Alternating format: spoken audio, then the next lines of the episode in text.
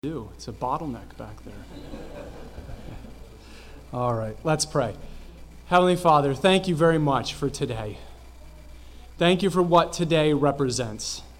For some, it's, it's coming back to church and uh, getting back into a routine of coming regularly and worshiping you and learning more of your word and getting that um, spiritual jolt uh, to be able to uh, get through each week uh, with the power of the Holy Spirit. For others, it's a reminder that this world is not our home, and we have another homecoming to look forward to. And that is when we reunite with you and we get to be with you for all of eternity. Lord, we thank you for your word that reveals so much to us about who you are and what your plan is for us and for this world. May we uh, listen to it and obey it, hinge our lives on it, make it our foundation. I pray all these things in the name of Jesus Christ. Amen.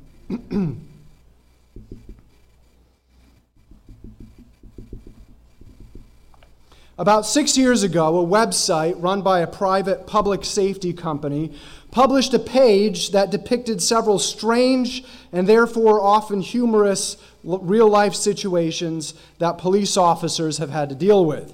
Here are just a few. Grand Rapids resident told police last week that someone had entered his home during the night and taken five pounds of bacon from the refrigerator. Upon further investigation, police discovered his wife had gotten up for a late night snack but was afraid to admit it. five pounds of bacon. And, I mean, that sounds like a good snack to me. Uh, but I, I want to know the conversation that went on between these two after the police left. To be fair, here's the flip side of spouses calling the police on each other.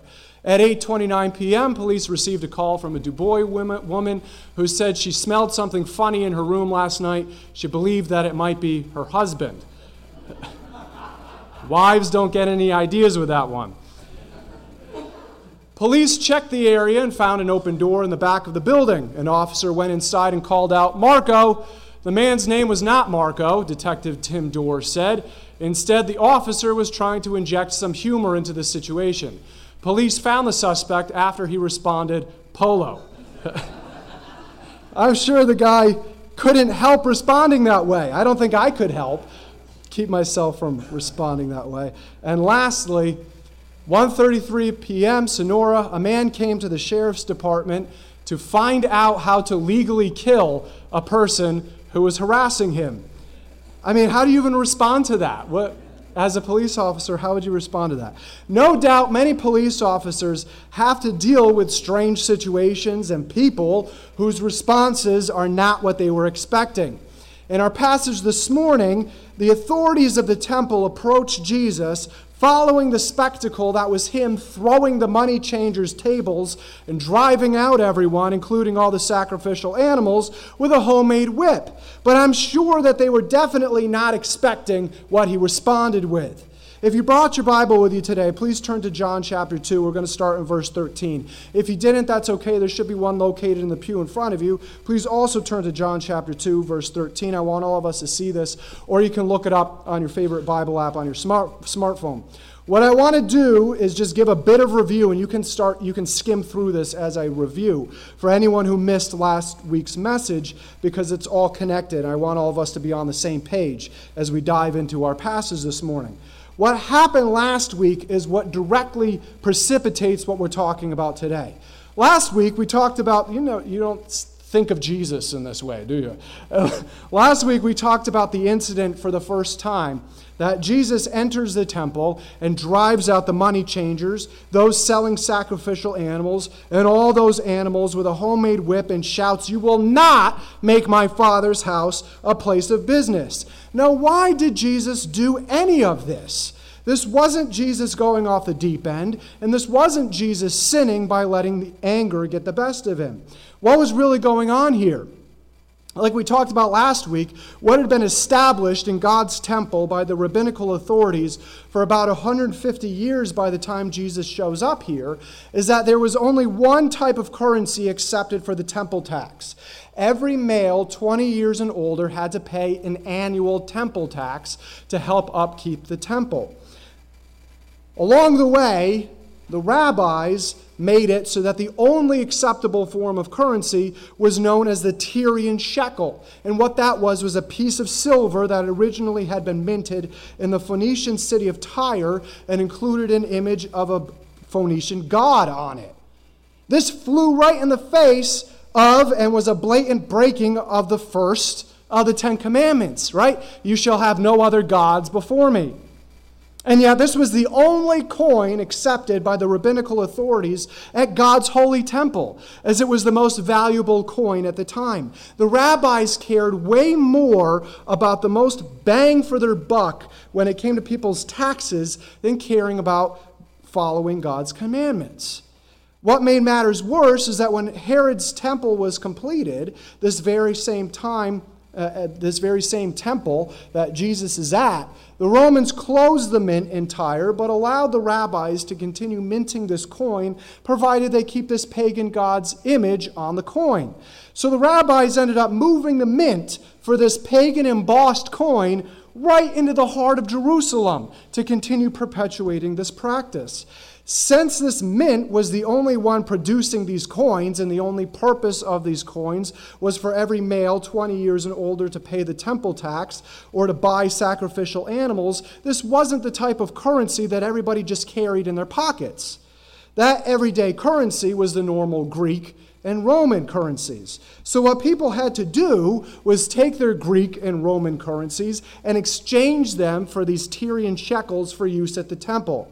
Those who would exchange these currencies, hired by the temple authorities, would then charge an exorbitant exchange rate just for people to be able to follow the Jewish law. It was the very definition of racketeering. You look up the definition of what racketeering is online, that's it right here. And those most victimized by this temple run practice, the poor. Lastly, this act of money exchange and animal selling was taking place in the court of Gentiles and disrupting the Gentiles' worship of God in the temple. So, now that it was time for Jesus to start revealing himself as the Messiah and God, it was now time for him to do something about this practice of blatantly breaking the first of the Ten Commandments, exploitation of people made in God's image, and the dis- disruption of his worship. Since Jesus was now acting as the representative of God on earth, this act of Jesus driving everyone out in such a powerful way was a symbolic act of God's judgment on the sinful practice by those who were supposed to be the religious authorities of his chosen people. In a way, it's a similar act to any number of times God punished and judged his people for their blatant and unrepentant disobedience of his commands. With all the animals driven out of the temple and now wandering around the streets of Jerusalem, the temple worship was obviously shut down for the day. Everything was in an uproar. And obviously, word would have gotten to the religious authorities that it was all the fault of this dude from Nazareth named Jesus, the son of Joseph. Naturally, their immediate response would be to approach Jesus and demand to know what in the world he was doing and why he thought he had the right to do it. And like we opened up our time with in this message, I'm 100% sure that Jesus' response was the last thing they expected him to respond with. So let's pick up with verses 18 through 19 in John chapter 2. The Jews then said to him, What sign do you show us as your authority for doing these things?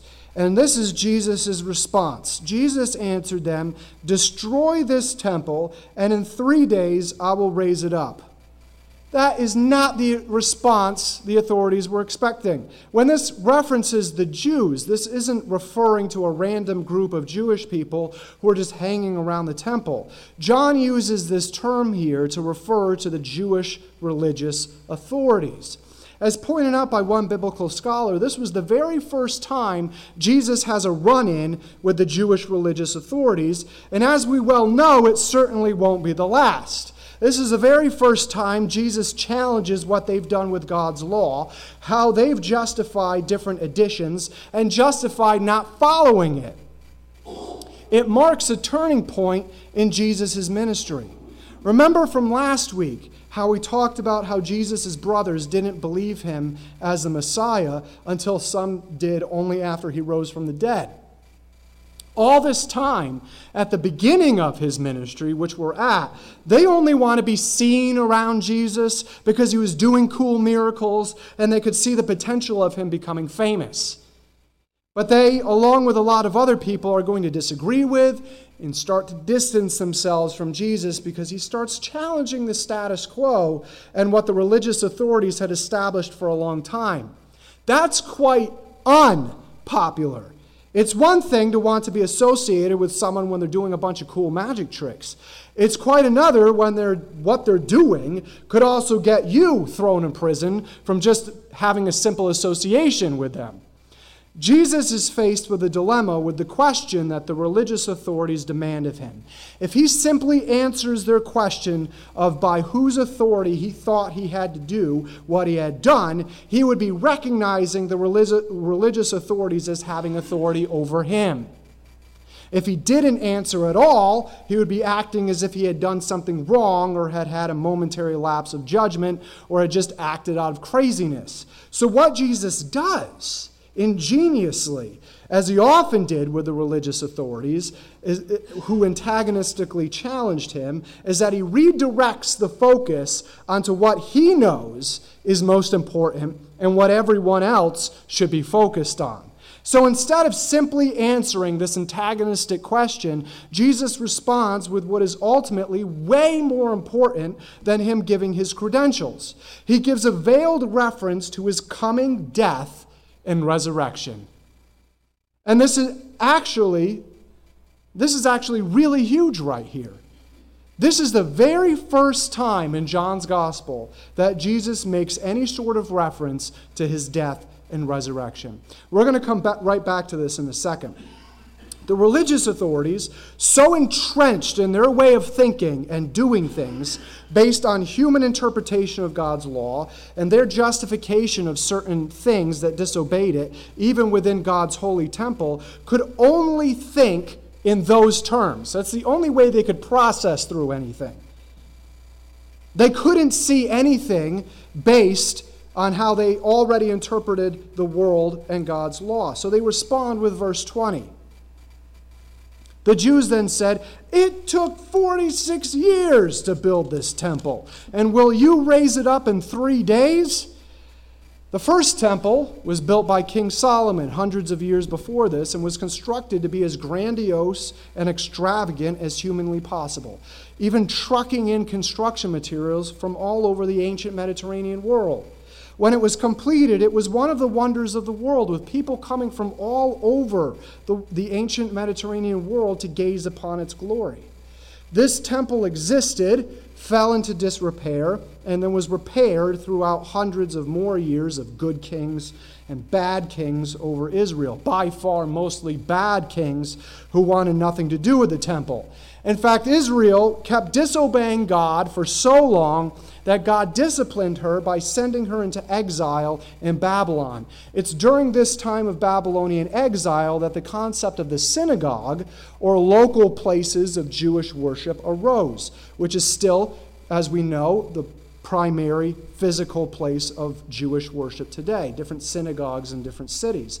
When the Babylonians destroyed Jerusalem and carted away its inhabitants, they also destroyed Solomon's glorious temple. When the Jewish people were finally allowed to return to Judah and Jerusalem, they rebuilt the temple under the leadership of a man named Zerubbabel. Say that three times fast. But the people wept, for it was nowhere near the glorious temple that, was, that they once had. That very modest temple was known as the Second Temple. A period of about 400 years takes place after that, in between the close of the Old Testament and the events of the New Testament, most of which is not recorded in the Bible. However, we can know what happened from other historical writings. The Greeks, under Alexander the Great, conquered the area, and then the Romans. The Romans set up a puppet king named Herod the Great, or King Herod, portrayed in Christmas plays, who decided to completely overhaul this second temple by doubling the size of the Temple Mount and rebuilding everything. Now, when you look up the construction dates for Herod's temple overhaul, he started roughly in 20 to 25 BC and completed it in 10 BC. Why is this important? How long does John record the authorities say it took Herod to build this temple in verse 20? 46 years. Simple math tells us that it really only took about 10 to 15 years to complete the overhaul. So, what gives? Does John record this seemingly huge discrepancy? Can the Bible not be trusted in simple facts? No, we can trust it. A better translation into the English of what John records in verse 20 is pointed out by one biblical scholar is this This temple has been built for 46 years, and you will raise it up in three days. This makes complete sense.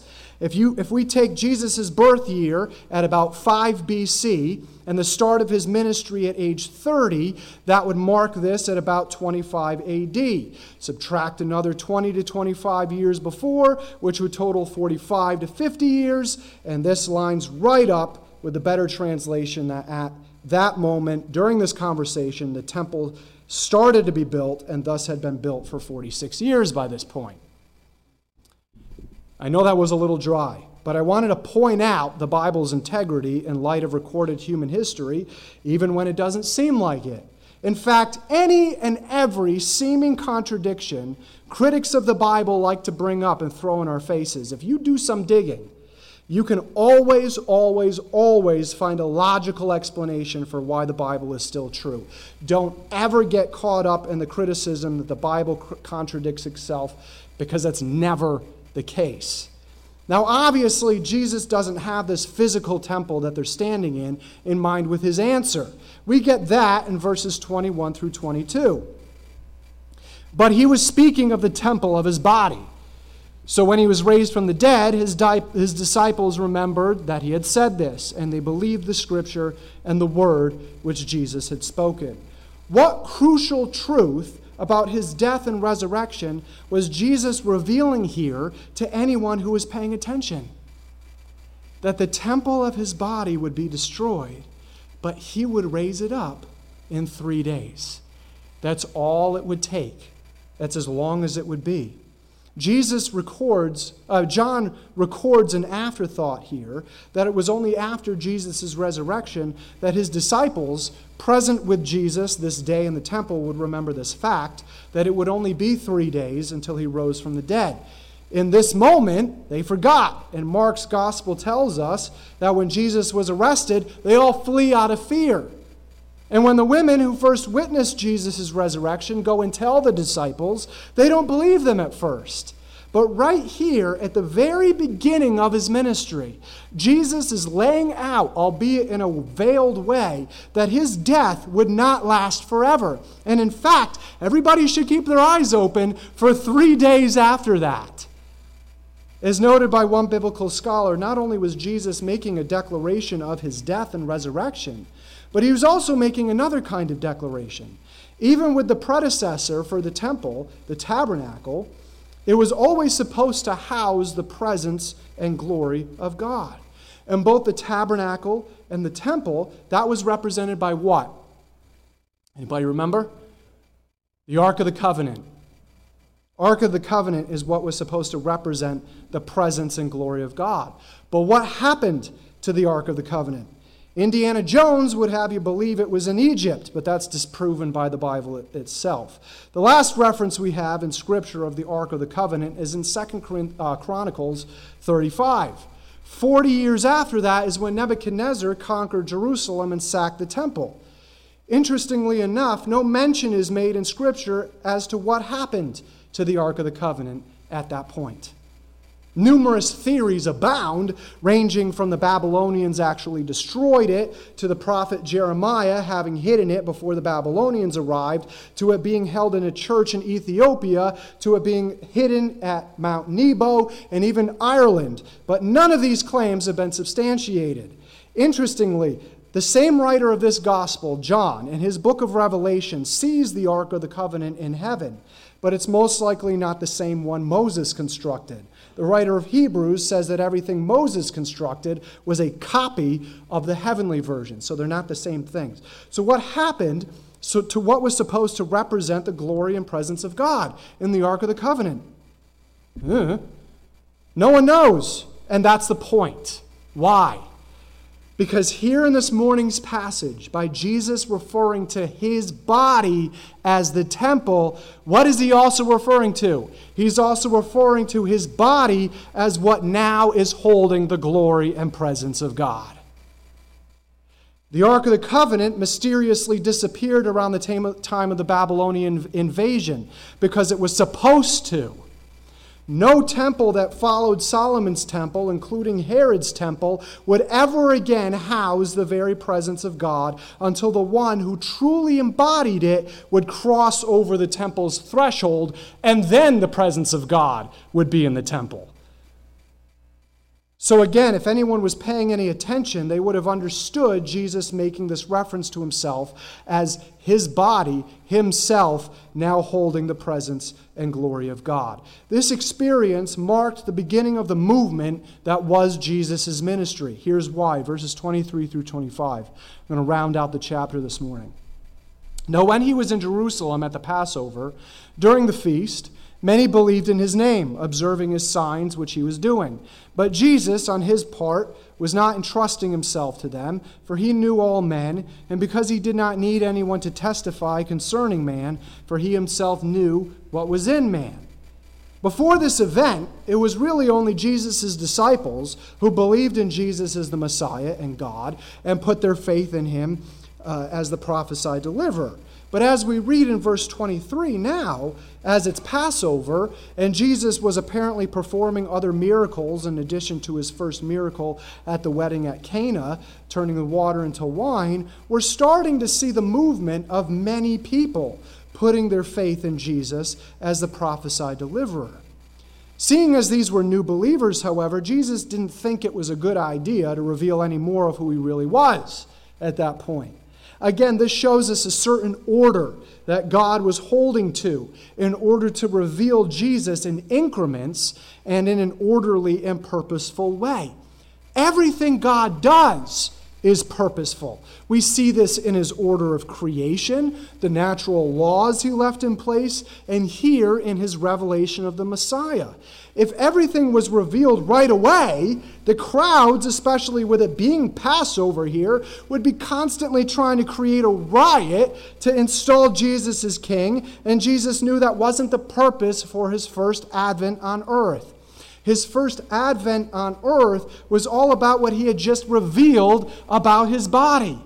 His body would be destroyed, and then he would raise it up again in three days.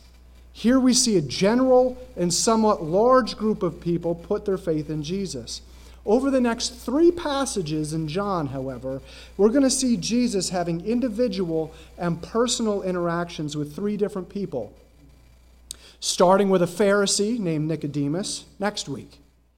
As verses 24 through 25 mention, Jesus had knowledge of what was going on in people's hearts, both in general, as illustrated by the group of people who put their faith in him, and in individuals' hearts, as will be illustrated for the coming month.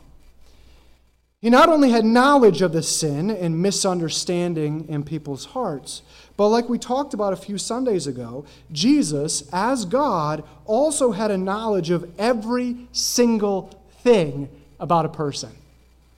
As Psalm 139 tells us, Jesus, as God, knows every thought we think Everything we say before we say it knows our physical, emotional, psychological, and spiritual selves even better than we do, thinks about us more than the number of grains of sand on a seashore, and knows that the Father has every moment of our lives written down before he ever uttered the words, Let there be light. God knows each and every one of us perfectly. And as we'll see over the coming month, Jesus knows the exact and perfect way to lead us as individuals to faith in Him. As noted by one biblical scholar, we'll see that with Jesus' conversation with a Jewish scholar named Nicodemus, a half Jewish Samaritan woman, and a full blooded Gentile nobleman. He knew the exact conversation to have with them, where they, where they were in their lives, in order for them to put their faith in him. Sometimes it takes a simple miracle to move someone to put their faith in Jesus. God showing up at the exact right time and with exactly what's needed. Sometimes it takes a conversation with a follower of Jesus to move someone. Sometimes multiple people will put their faith in Jesus at the same time, like a Christian stadium event. And sometimes it's just a one on one conversation. Because God knows you so well, He knows exactly how to reach you. And since He's the one who created you, He's the one who knows you perfectly. His plan is the one that dictates our individual lives. It's His plan of salvation, and He's the one who's going to save you. He knows perfectly how and when to lead you to Himself. It's going to look different for everyone, it's going to be different timing, and it's going to be different circumstances. But rest assured, when God moves in your heart for you to put your faith in Jesus, it's His perfect timing and His perfect circumstances. And it's going to be the same for your loved ones. We can trust Him. That gives us an overwhelming sense of peace. God's response may not be what we expect or even want like Jesus' response to the religious authorities. They thought they had an inkling as to how Jesus would respond, but God uses that opportunity to reveal something so completely shocking that the religious authorities had no clue what to make of it. And God may be using something in your life and in your life circumstances to reveal something about Him or a lesson He wants to teach you that is completely outside of what you were anticipating. You may have gone through or are currently going through a life event that came as a complete surprise to you. That's okay. You want to know why? Because God is still in control. And that's His plan. We need to always be ready to completely change course if necessary and do what God wants. This is why we need to be so in tune with the Holy Spirit and His leading. I mentioned earlier in our worship time that as soon as we repent of our sin and come to God and say, I know Jesus is the only way for me to be able to be in heaven with you for eternity, come be my Savior, come be my King. When we do that, the Holy Spirit immediately comes and indwells us. And He moves in us. He gives us the guidance we need. He gives us the love, joy, peace, patience, kindness, goodness, faithfulness, gentleness, and self control that we need, right? The fruits of the Spirit. He gives us the wisdom that we need, the courage that we need to face any and every life circumstance. But this is why we need to be so in tune with the Holy Spirit's move, movement and spending time with God every day in prayer and in His Word. He may be trying to get your attention he may be trying to lead you to do something that's not even on your radar, but He's leading you to do it anyway.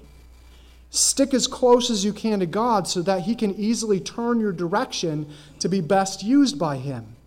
If something comes as a surprise, instead of shake our fist at God, instead seek God and what He may be growing in you, what He may be teaching you, what He may be revealing to you, and what He may be leading you to do in connection with that surprise. In speaking about trials and persecution and heartbreak, the Apostle Peter writes something for us to all take to heart and keep close to our hearts as we go through life by walking with God and seeking what He's doing in and with our lives. Peter says, Dear friends, don't be surprised at the fiery trials you are going through, as if something strange were happening to you. Instead, uh, this is very strange, be very glad be very glad, for these trials make you partners with Christ in his suffering, so that you will have the wonderful joy of seeing his glory when it is revealed to all the world. God still knows you perfectly. God still loves you perfectly. God still has his perfect plan, and God is growing you in his perfect timing. Let's pray. Heavenly Father, we thank you for this passage. We thank you for what Jesus' response reveals to us about who you are. We thank you that even right here, he was revealing that he would die. The body, the temple of his body would be destroyed, but he would be raised again to life in three days. And Lord God, that is our only hope. That is our only foundation. I pray that if there's anybody here who has not yet made a decision to commit their lives to you and they think they're just good enough on their own, I pray that, they w- that you would lead them to make that decision right now. That they would be indwelt with the Holy Spirit, just as those who have put their faith in Jesus already have. And those and Lord, those of us who have accepted you as our King and Savior and have the Holy Spirit in our hearts, growing us and stretching us and guiding us and empowering us. I pray that we would be as in tune to that Holy Spirit as possible, that when something arises that comes as a complete surprise to us, that the very first thing we do is to seek you and to seek what you may be doing through it and how you may be leading us. Because there, you may be leading us into a brand new season in our lives. You are a God who not only loves us, you not only saved us, but you are intimately acquainted with every aspect of our lives, moving us, leading us, guiding us. So, Lord, I pray that if anybody's here who they kind of let their relationship with you slide a little bit, I pray that they would come back to you today. And they would get back into reading your word on a daily basis and get back to coming to church and get back to talking to you on a daily basis that that uh, relationship with you would be rekindled and, and, and uh, have a new beginning. As we go downstairs now lord to enjoy the food uh, that so many hardworking hands and love have been put into. I pray that you bless it to our bodies that we may use it to the glory of your name. And i pray all these things in jesus name. Amen. Please stand with me as we